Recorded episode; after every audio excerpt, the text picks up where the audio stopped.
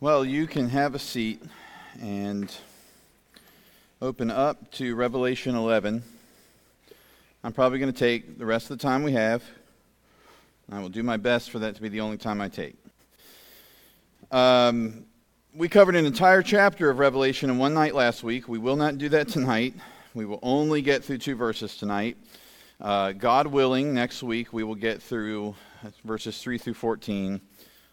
We'll have a members' meeting, and then the week after that, we'll finally hear the seventh trumpet sound. So, um, very tempting to tackle the second half of this interlude here, the second interlude in Revelation, all at once, but I think that the first couple verses of chapter 11 actually require us to deal with them separately. And that is because chapter 11, verses 1 and 2, represent a point of pretty major divergence. Um, on your tables, you should have some handouts, all right? One of them looks like almost like a flow chart where it's like question and answer, okay? And it's cut off on the side. It should say Pastor Michael's Understanding of Revelation 11, 1 and 2. Um, if you are getting the digital versions of these because you're following us on social media, they should be posted and yours will not be cut off. The other one says Daniel 70 weeks, and we'll get there later, all right? We'll get there later boy, it's a good time. Um, so we'll get there when we get there. We have two other handouts up here if you would like them. We have the different Revelation timelines. You can come right up and get them right now, no, no shame. Um, and then there's another one that's got the seven cycles of Revelation. Those two were out before Christmas. These two are new tonight. All right, so I put all my cards on the table with you all back in September that I would be teaching Revelation from the idealist perspective, and that I understand the book of Revelation, uh, particularly when it comes to understanding the millennial reign of Christ. I understand it from the amillennial perspective, and I have done that. I've taught Revelation as a book that is not so much chronological, but is a book showing us the same set of events from seven different perspectives in seven different cycles. I have taught it with the understanding that much of what we see in the book is actually happening right now all around us. I have taught it as a picture book with all these moving images that require us often to go back to the Old Testament in order to understand their meaning. Um, I have taught it as a book that you need your Old Testament in hand in order to be able to understand it. Um, I have taught it in the sense that while it is helpful to have charts and diagrams, which we have some before us tonight, that we don't need charts and diagrams and we don't need timelines, that we need the same thing the original audience in the seven churches of Asia Minor needed, which is their Bibles and the Holy Spirit of God. The idealist perspective is pretty different from the futurist and the preterist perspective. The futurist perspective, which certainly includes the popular left behind view or dispensationalism, sees most of Revelation as occurring in the future. The preterist approach sees most of the book being fulfilled before or during 70 AD. Probably not too many preterists in the room tonight, maybe a couple. I know we've got some futurists, all right? Um, I hope you have noticed that over the last few months, I have not sought to argue with you, okay? Um, because I don't have interest in arguing about whether or not the left behind view of, of the book of Revelation is correct. If we get to the end and Jesus comes back and all you dispensationalists are right, I'm going to rejoice right alongside with you, okay? And if we get to the end and all the amillennialists are right and the idealists are right, guess what? All the dispensationalists are not going to be like, well, then I'm not celebrating this because I wasn't right about my interpretation. No, we're all going to rejoice because the Lamb is back, right? So I'm not interested in the argument.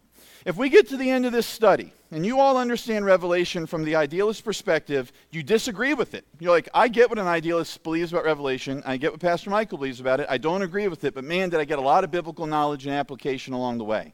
Praise God. If we get to the end of this and you're like, I am an idealist, I agree with everything Pastor Michael said, but you don't get any biblical knowledge and real application from it, you're just like, I, I, I, I that's where I stand great. You have like a place where you stand, but what has it done for your life, right? No. If you get to the end of this, you're like, yes, I'm an idealist, but more importantly, I gained biblical knowledge and application from this study. Praise God. Dr. John MacArthur has had as much of an influence in how I teach and preach and think about the Bible as anybody on earth. He would look at me and say, You are so wrong about what you think about this book.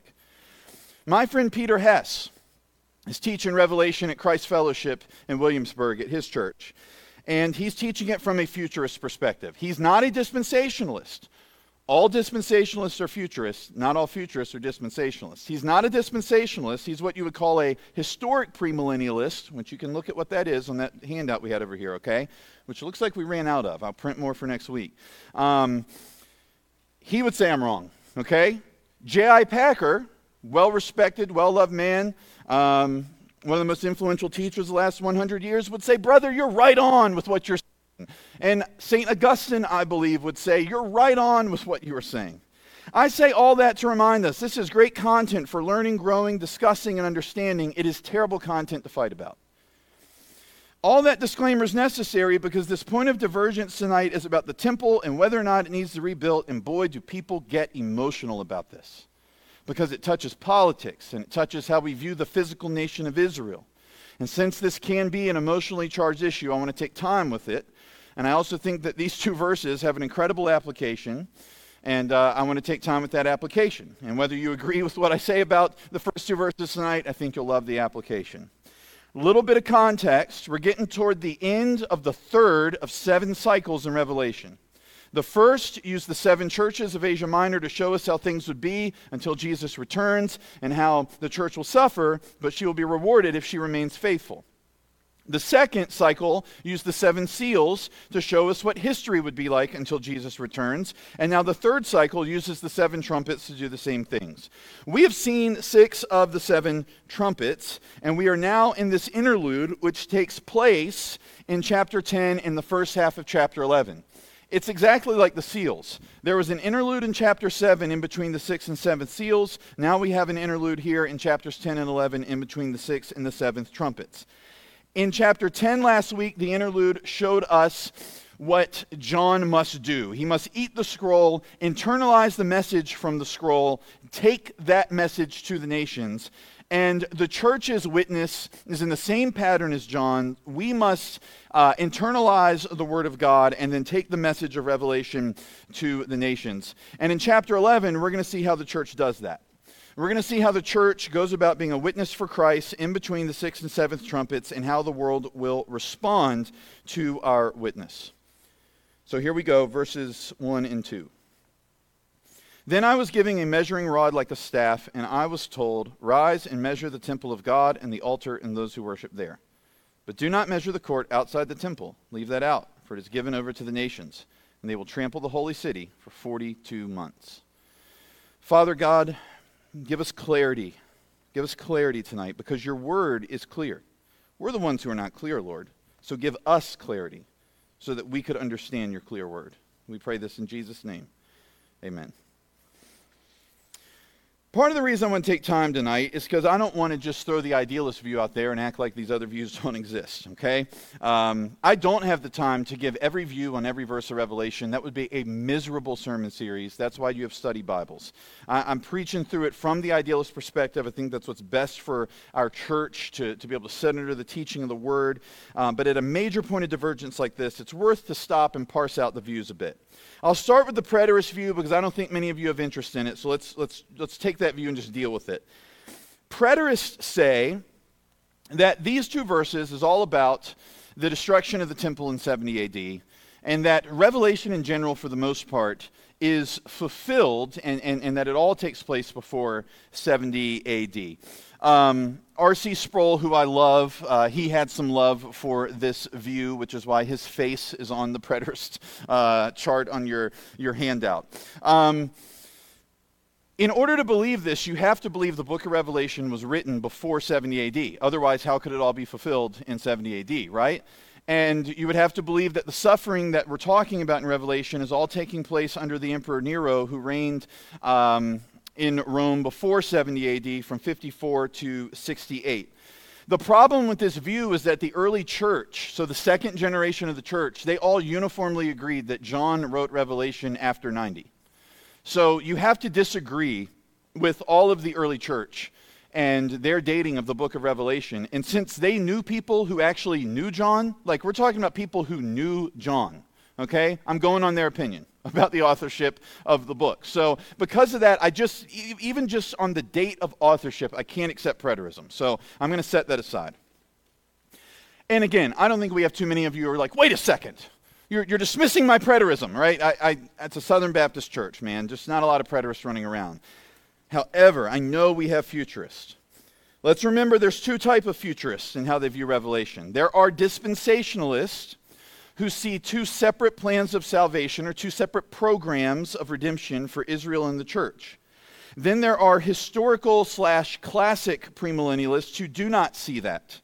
They would see the church as the new covenant people of God who uh, are filled with Jews and Gentiles, replacing the old covenant um, uh, people of God in Israel.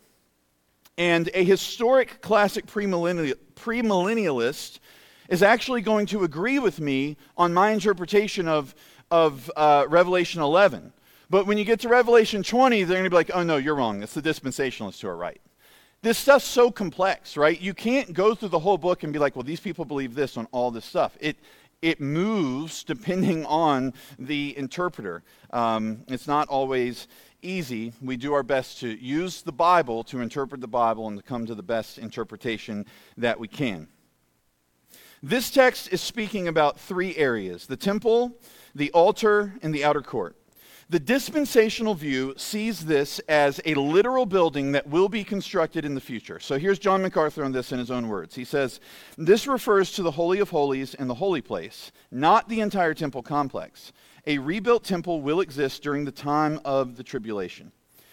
This belief is very much connected to the idea that when God speaks about Israel, he means Israel and not the church. And when he speaks about the church, he's talking about the church and not Israel. And in light of that, since there are two separate bodies, God is doing different and unique things with uh, and in each. And that is why I say dispensationalism sees two fundamentally different programs in how God is dealing with Israel and the church. What dispensationalists argue is that the temple that John is measuring in chapter 11 is a literal building that will be rebuilt on Mount Zion at some point in the future by a reconstituted Israelite state. As of right now, the Dome of the Rock and the Al Aqsa Mosque are occupying that space. So, if dispensationalists are correct, those structures will need to be destroyed and then replaced by a third Jewish temple before Jesus returns. Joel Beeke, talking about this, says when the Jewish state of Israel was established in 1948, and when Jerusalem was captured by Israel in the Six Day War of 1967, dispensationalists viewed these events as signs of the imminent return of Jesus Christ. This is one reason why the futurist view became popular among many evangelicals in the 20th century. Tim LaHaye's book series didn't hurt, right? It didn't hurt. I am not convinced, surprise, surprise, that John is measuring a literal temple in this passage. And for me, that has to do with the context of Revelation as a whole, as well as what the temple means as the Bible. So let's walk through it. The first temple you really see in the scriptures is not the tabernacle, but it is Eden itself, right? Because what's happening in Eden? God is in perfect relationship with his image bearers. He is ruling in heaven. His image bearers are ruling in the garden as representatives in his place. They are perfectly connected to him in worship. He is joyfully receiving their worship, and he is blessing them by returning uh, that joy to them in their obedience. This is the ideal. It's what we long for. It's worship and service to God without the stain of sin. And so Eden is the first temple. But they sin against God and they're ousted from his presence. They're ousted from that first temple. They're kicked out of Eden, right? And then God does what? He uses the tabernacle to dwell among his people. In Exodus 25, the word says, And let them make me a sanctuary that I may dwell in their midst. Exactly as I show you concerning the pattern of the tabernacle and of all its furniture, so you shall make it.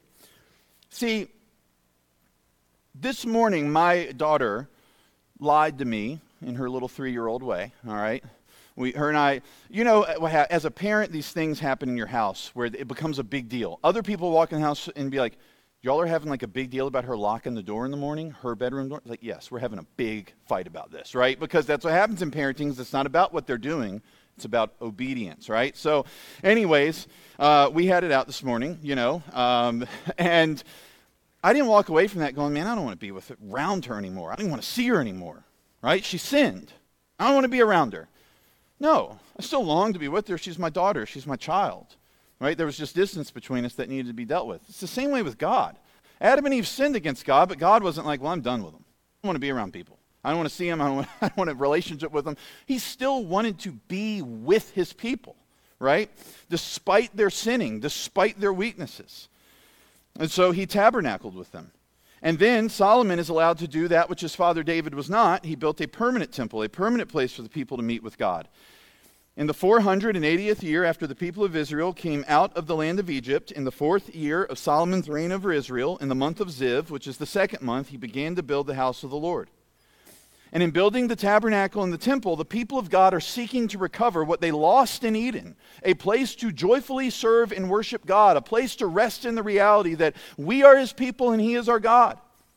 But then God sends his son Jesus who is the fulfillment of the temple, because as God in the flesh, God is dwelling with man in Christ. Which is why John 1:14 says, "And the word became flesh and dwelt among us, and we have seen his glory, glories of the only Son from the Father, full of grace and truth." The Greek word for dwelt in John 1:14 means to shelter with or to tabernacle with. So in Christ God is tabernacling with us in in person, right? In the person of, of, of the Son of God. He is coming to us. And so Christ not only fulfills the temple, but he also puts an end to what happens in the temple, the sacrificial system. And Hebrews 9 tells us this that as he entered into the heavenly sanctuary to make atonement for us, that he put an end to this whole process of going into the temple and offering these sacrifices. But when Christ appeared as the high priest of the good things that have come, then through the greater and more perfect tent, not made with hands, that is, not of this creation, he entered once for all into the holy places, not by the means of the blood of goats and calves, but by the means of his own blood thus securing an eternal redemption. And then what we're going to see in Luke in two weeks as we finally wrap it up, it was supposed to be this past Sunday, but my ragged little tooth got in the way. So Pastor David stepped up and knocked it out of the park. Um, but uh, in Luke, in a couple weeks, we're going to see the resurrected Christ ascend to heaven and leave his church with the Holy Spirit. So now the Spirit of the living God, the third person of the Trinity, he dwells in us, and we are the temple of God. For now it is in the body of Christ that God dwells with man and man dwells with God. And one day, Jesus is going to return, and Revelation 21 and 22 paint a picture where the whole of creation becomes the temple. And Eden is restored in the new heavens and the new earth. So, Jim Hamilton comments on this. He's a, he's a um, professor at Southern Seminary. Not an idealist, not an amillennialist, He's a futurist, but not a dispensationalist, okay? Because remember, not all futurists uh, are dispensationalists, but all dispensationalists are futurists. Hamilton says this The goal of this whole trajectory, talking about the whole Bible, is not a rebuilt temple in Jerusalem, but a day when the whole of creation will be like the Holy of Holies and the new heavens and the new earth. Summing that up, I think when you look at the passage within the context of Revelation, where so much is symbolic, and when you look at the temple's purpose in the Bible as a whole, that this is not a rebuilt literal temple in Jerusalem. Few other reasons I believe this, because I want to give you the full picture so you fully know what you're mad at, or you fully know what you're disagreeing with, or you fully know what you're agreeing with, right? I also don't think this is a literal temple because Jesus does not predict a rebuilt temple in his Olivet Discourse, though he has ample opportunity. He is literally teaching about the destruction of the temple in 70 AD and what it's going to be like when he comes back, and he doesn't talk about a rebuilt temple. Seems like he would have said it, but I'm not surprised he doesn't. Because after his death, there is simply no more purpose for a priesthood or a temple any longer. Secondly, in 70 AD, when God did destroy the temple as a judgment against Jerusalem through the hands of the Romans, he did it because of what? Their rejection of Jesus. They rejected the Messiah and they rejected the atonement of the Messiah. And they said, We will not accept your son. We will continue to go into this building and we will continue to cut open the throat of lamb after lamb and bull after bull and goat after goat because we think that will atone for our sins. And God said, No, you will not. I will destroy that building in 70 AD, and you will not go there anymore. And you will not do that because my son put an end to this. No more of the sacrificial system. It is done. So I have a hard time accepting that God then, as a sign of his son's return and a revival in Israel, because I do believe in the end we're going to see a revival in Israel. I think Romans 9 through 11 shows us that, that there will be an, a revival among ethnic Israel uh, toward the end of, of, of time. Okay, but, but why would God signal to us Jesus is returning and there's going to be a revival in Israel by building again the symbol of the rejection? of his son's atonement. I just can't reconcile that. And then I also don't think this is the rebuilding of the temple because New Testament worship and then worship into the new heavens and the new earth is not about a specific building or address or place.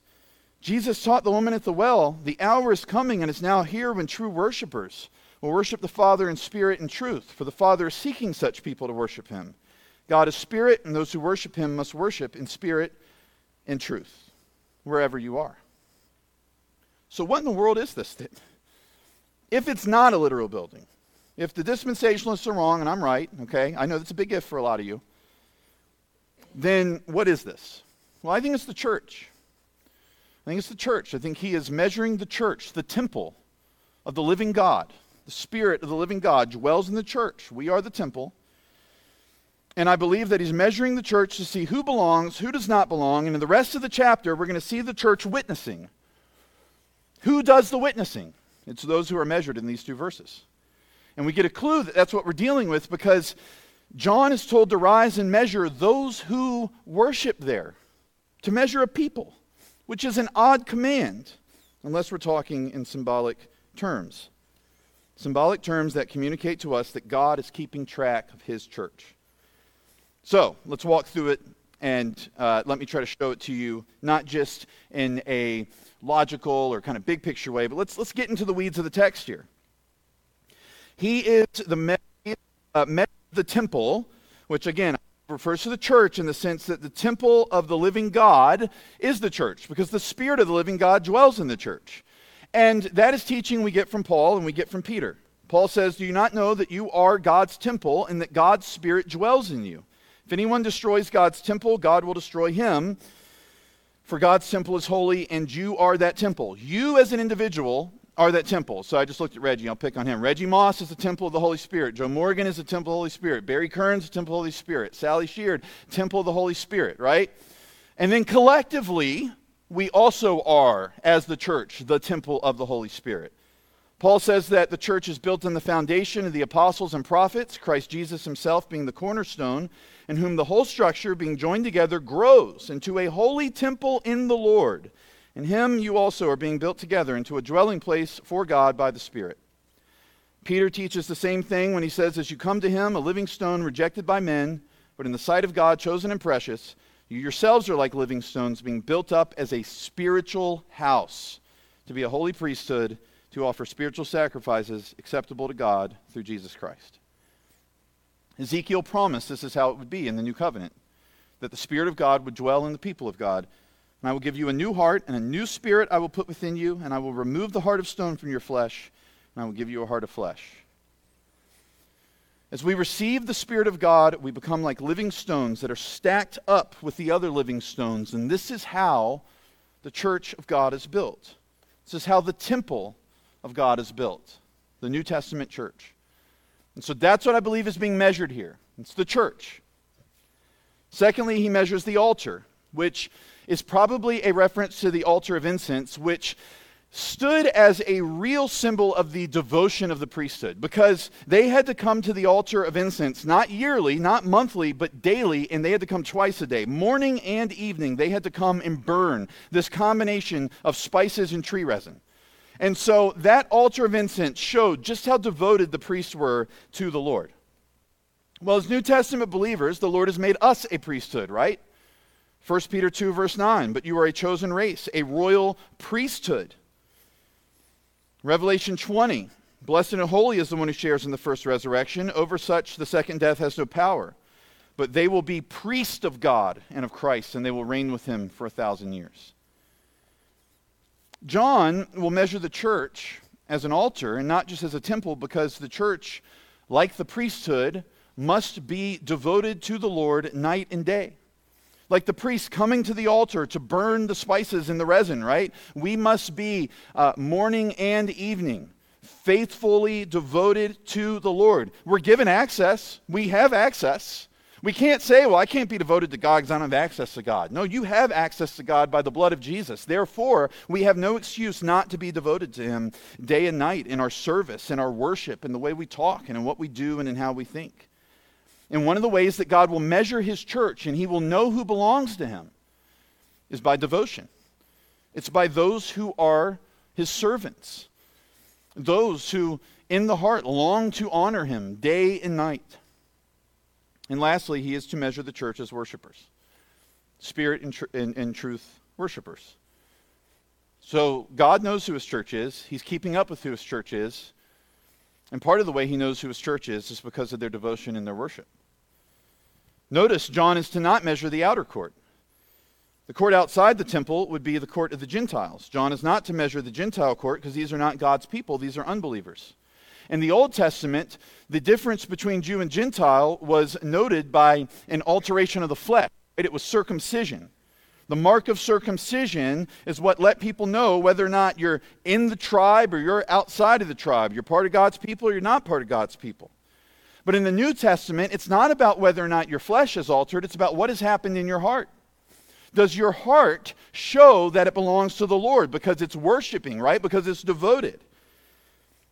Colossians 2, Paul says, In him, you, uh, in him also you were circumcised with the circumcision made without hands by putting off the body of the flesh, by the circumcision of Christ, having been buried with him in baptism, in which you were also raised with him through faith in the powerful working of God who raised him from the dead. So when he converted you and he raised your dead spiritual life from the grave and he gave you eternal life and he put the Holy Spirit in you, your heart became circumcised. So he says, In you who were dead in the trespasses and the uncircumcision of your God made alive together with him, having forgiven us all our trespasses. So now in the New Testament, the terms have changed. The truly Jewish people, the true Israel, is the church. And you might have Abraham's blood in your veins, or you might have some Gentile blood in your veins. But those who truly belong to the Lord and are the people of the Lord are those who worship the Lord and who are devoted to the Lord, who have circumcised hearts. The Gentile is now not the person who doesn't have Abraham's blood, the person who doesn't have Abraham's faith. The person who rejects God's Son with a dead, uncircumcised heart. That's the Gentiles, it's unbelievers. And so, with that in mind, look at verse the court of the temple is given over to the nations, and they will trample the holy city for 42 months. Now, I'm going to stop right here. I'm going to take my glasses off and look at you. I can't see any of you. But I'm going to get serious and tell you that I don't care what you believe about Revelation. You want to walk up to me and you want to say, Man, Revelation 1 through uh, 14 is easy stuff. It's easy stuff. I'm dispensational, it's easy stuff. I'm, I'm post millennial, it's easy stuff. I will look at you and I'll say, Brother, go home and get honest with yourself and stop lying. It's, ain't, it's, it's not easy stuff. And it's not easy stuff because our little pea brains have a, a, really hard time with the richness and the density of the Word of God in this chapter, okay? Because it's connected. What we're seeing here, because when you read this and you're like, all right, wait a second, 42 months, what's that? And then next verse, we didn't read it tonight. If you keep going, 1,260 days. What's, what's that? We got to go back to Daniel 9. We got to look at some Daniel 9. We got to do some math. I mean, things get hairy here. And so, for the rest of the night, we've got 11 minutes left. I'm going to ask you to track with me better than you ever have in the time that I've been your pastor. I'm serious, all right? Whatever it is you got to do in 11 minutes, try to get it out of your mind and just right now lock in on this because it takes every bit of the brain power you have as a human being to understand this. It's, it's hard stuff. Here we go. Standard left behind view would be that this reference to 42 months is a literal period of time. Just as I believe the temple is a symbol of God's people, I also believe that this period of time here is symbolic. But to understand the symbol, we got some work to do. I am leaning very heavily on Dr. Jim Hamilton. I mentioned him earlier. I'm leaving, leaning very heavily on this brother for my explanation here. In his commentary on Revelation, he does a great job. Again, not an idealist, not an amillennialist, but he and I agree on interpretation of this passage, and I think he nails it. 42 months That's three and a half years. So I don't care what your opinion about Revelation is, that we agree on, right? 36 months equals three years. You add six months to it, that's half a year. 42 months equals three and a half years. All right, that in mind, let's go to Daniel 9. Let's read it. 70 weeks are decreed about your people in your holy city to finish the transgression, to put an end to sin, and to atone for iniquity, to bring in everlasting righteousness, to seal both vision and prophet, and to anoint the most holy place. Know therefore and understand that from the going out of the word to restore and build Jerusalem to the coming of anointed one, a prince, there shall be seven weeks. Then, for 62 weeks, it shall be built again with squares and moats, but in a troubled time. And after the 62 weeks, an anointed one shall be cut off and have nothing. And the people of the prince who is to come shall destroy the city and the sanctuary. Its end shall come with the flood, and to the end there shall be war. Desolations are decreed. That has meaning for Daniel's time. That has meaning for Israel as they were leaving exile. We don't have time to get into all that tonight, but this, like most prophecy in the Old Testament, has a double fulfillment. Okay, but we cannot ignore the meaning that it has to Revelation. And again, no matter what you believe about Revelation, you have to connect Revelation 11 to Daniel 9. Everybody does it. Wherever you land, everybody connects Revelation 11 to Daniel 9 and Daniel 70 weeks. Okay, so this would be a good time to get this out and if you have a monocle or eyeglasses or whatever you use, I know that the writing is small, so you can get that out as well. All right. 70 weeks would be better translated 77s, or 70 times 7, which would equal 490. And we should also be ready to understand the week as being symbolic for years because that interpretive approach is established with the uh, year of Jubilee in Leviticus 25. You shall count seven weeks of years, seven times seven years, so that the time of the seven weeks of years shall give you 49 years. Gabriel comes to Daniel in Daniel 9. Says there's going to be 69 weeks from the going out of the word to restore and build Jerusalem to the coming of an anointed one. If we take the going out of the word to restore and build Jerusalem as the call on Nehemiah to rebuild the walls, and we take the anointed one to be Jesus, then this 69 week period would refer to the time between Nehemiah and Jesus. Okay? Nehemiah returned to rebuild the walls in 445 BC. Jesus was crucified around 30 AD. 69 sevens or 69 weeks would amount to 445 years. You add a 30 to that, you get 475. Historian Harold Hoehner has argued that if you adjust leap years and calendar variations, there are exactly 483 years from Nehemiah to Jesus' triumphal entry. You can argue that, all right? I'll be honest with you. You can argue that. Being exact about where in Jesus' life we're talking about in Daniel 9, uh, I'm not sure. I just definitely believe it refers to the cross, and we'll get there. If what we're saying is true, Daniel 9:24 is Gabriel explaining that 77s are decreed, Daniel 9, 25 through 26 are Gabriel explaining what will happen in the first 69 weeks. Then in Daniel 9, verse 27, we read this And he shall make a strong covenant with many for one week. And for half of the week he shall put an end to sacrifice and offering. And on the wings of abominations shall come one who makes desolate until the decreed end is poured out on the desolator. When it says here, he makes strong covenant, I believe that that is talking about the new covenant. When it says here that he is going to make strong covenant with many for one week, and for half of the week he shall put an end to sacrifice and offering, I believe this is referring to Jesus' death, where he makes the final sacrifice for sin. And then, the back half of the week, you have somebody coming who makes desolate until the decreed end is poured out on the desolator. And I believe this is Satan and it's talking about how Satan is going to cause desolation in the world during the age of the church until Christ returns and he pours out desolation on the desolator. Okay? To sum it up, in retrospect, the first 69 weeks would refer to the time in between Nehemiah and Holy Week. The 70th week would refer to the time of the new covenant. In the first half of the week, Jesus dies for us and makes atonement In the second half of the week, it's the church age, a time where the church is proclaiming the gospel, Satan's in the nation, causing conquest and war and famine and death and persecution to the church. In order to interpret this way, I have to take the first 69 weeks as being literal, and I have to take the last week as being symbolic. I think the text of Daniel 9 pushes me to do that. All right? Bringing it back to Revelation 11, verse 2, in the 42 months, I think that this is a reference to the last half of Daniel's 70th week. 42 months is three and a half years, or half of seven years.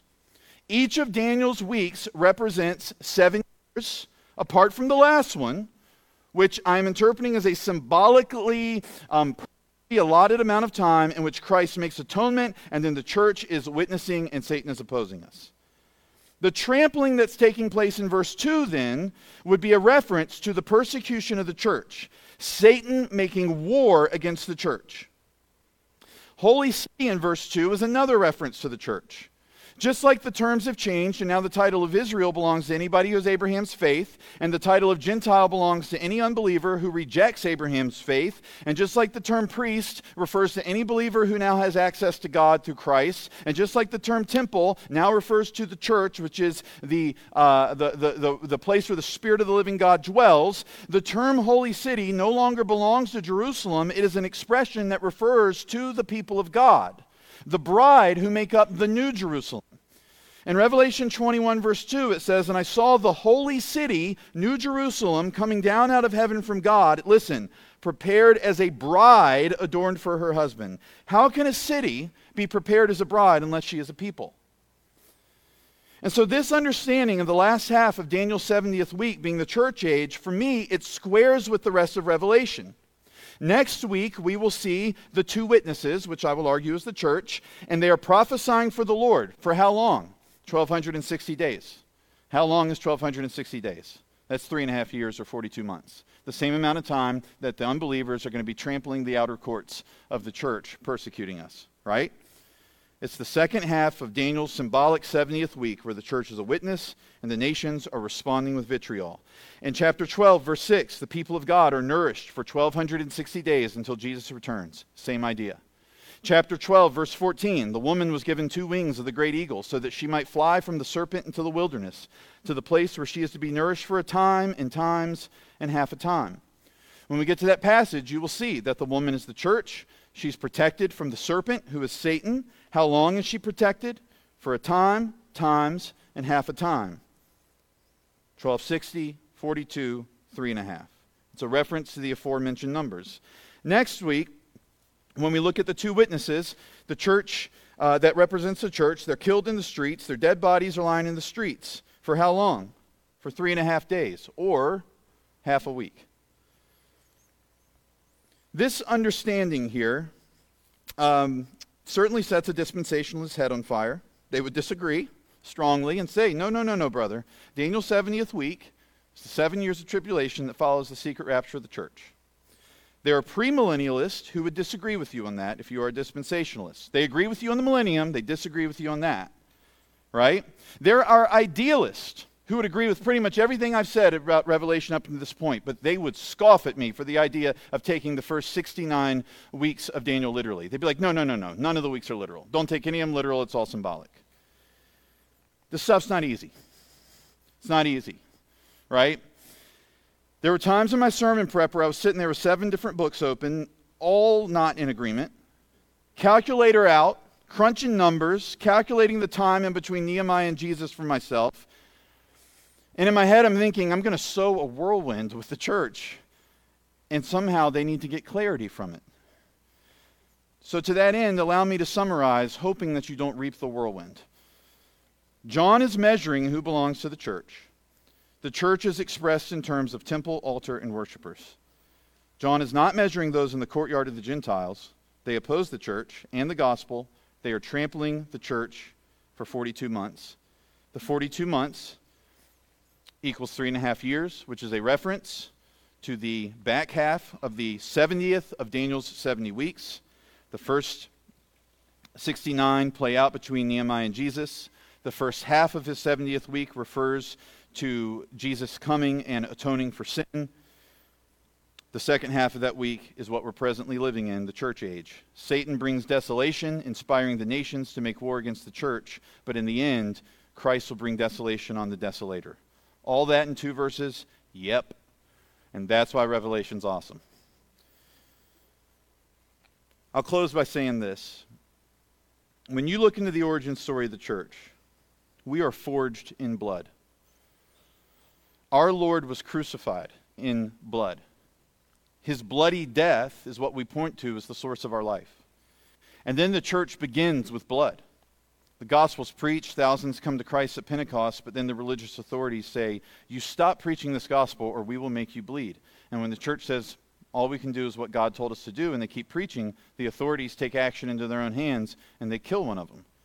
And as they were stoning Stephen, he called out, Lord Jesus, receive my spirit. And falling to his knees, he cried out with a loud voice, Lord, do not hold this sin against them. And when he had said this, he fell asleep. And Saul approved of his execution. And there arose on that day a great persecution against the church in Jerusalem, and they were all scattered throughout the regions of Judea and Samaria, except the apostles. And that's been the pattern ever since. We preach, some respond, but more are angry. Not just dismissive of us, but they are angry. And then Satan uses that anger to bring pain to the body of Christ and to try to trample the bride of Christ. Wherever the gospel is growing, you can bend down and you can pick up some of the dirt and you can check it, and you will find the blood of the church. The gospel is growing in South Korea. You check the dirt, and you will find the blood of the believers in the 1700s who learned of Christianity in Beijing, and they secretly brought it back to their homeland and they started spreading it. You'll find the blood of a man named Kim Taegon, the first Korean to be ordained as a priest. Three months after his ordination, they cut his head off, and his final words were, I leave you with the kiss of my love. We'll see him in heaven. The gospel grows in the Philippines, but you can check the ground.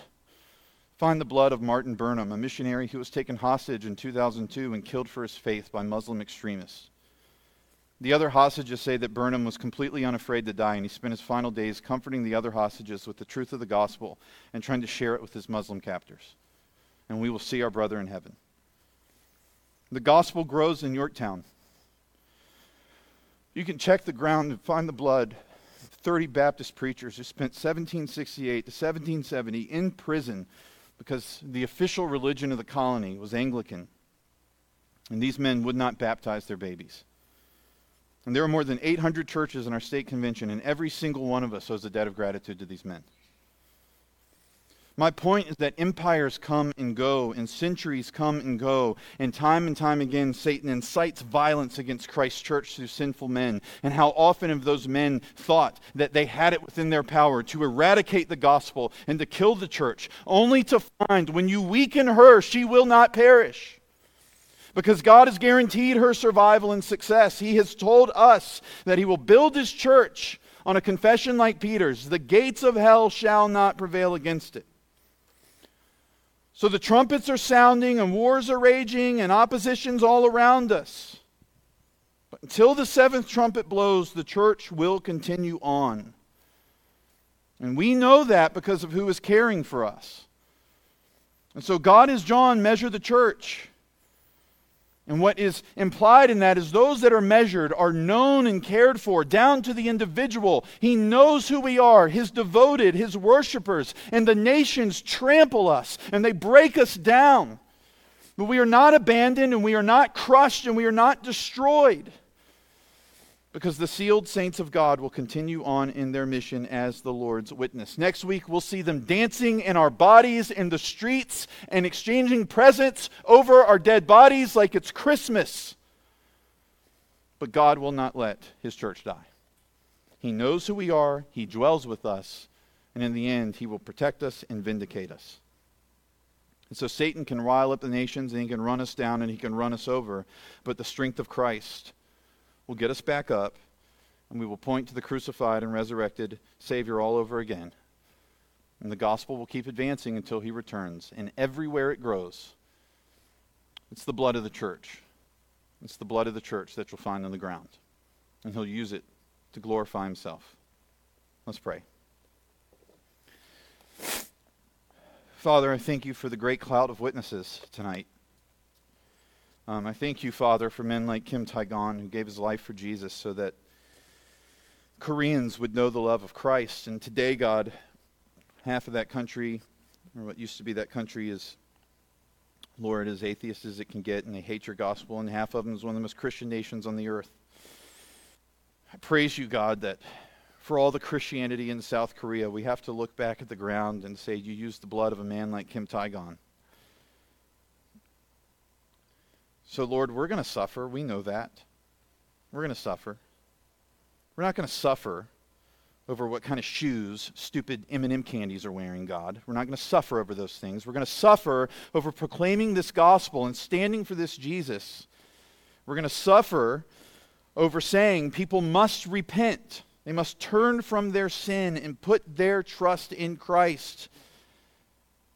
When the world hears that, they're going to know what we're saying. We're saying they have to give up their agenda, they have to give up their morality, they have to give up the way that they think that the world should be run, they have to give up everything. And they have to say that you are right, God, and they have to bow the knee and surrender to you. And the idea of that, the idea of that even being suggested is an act of war in the hearts of so many of them. And so, God, they will respond with hatred. Somehow they will interpret our message of love as hatred.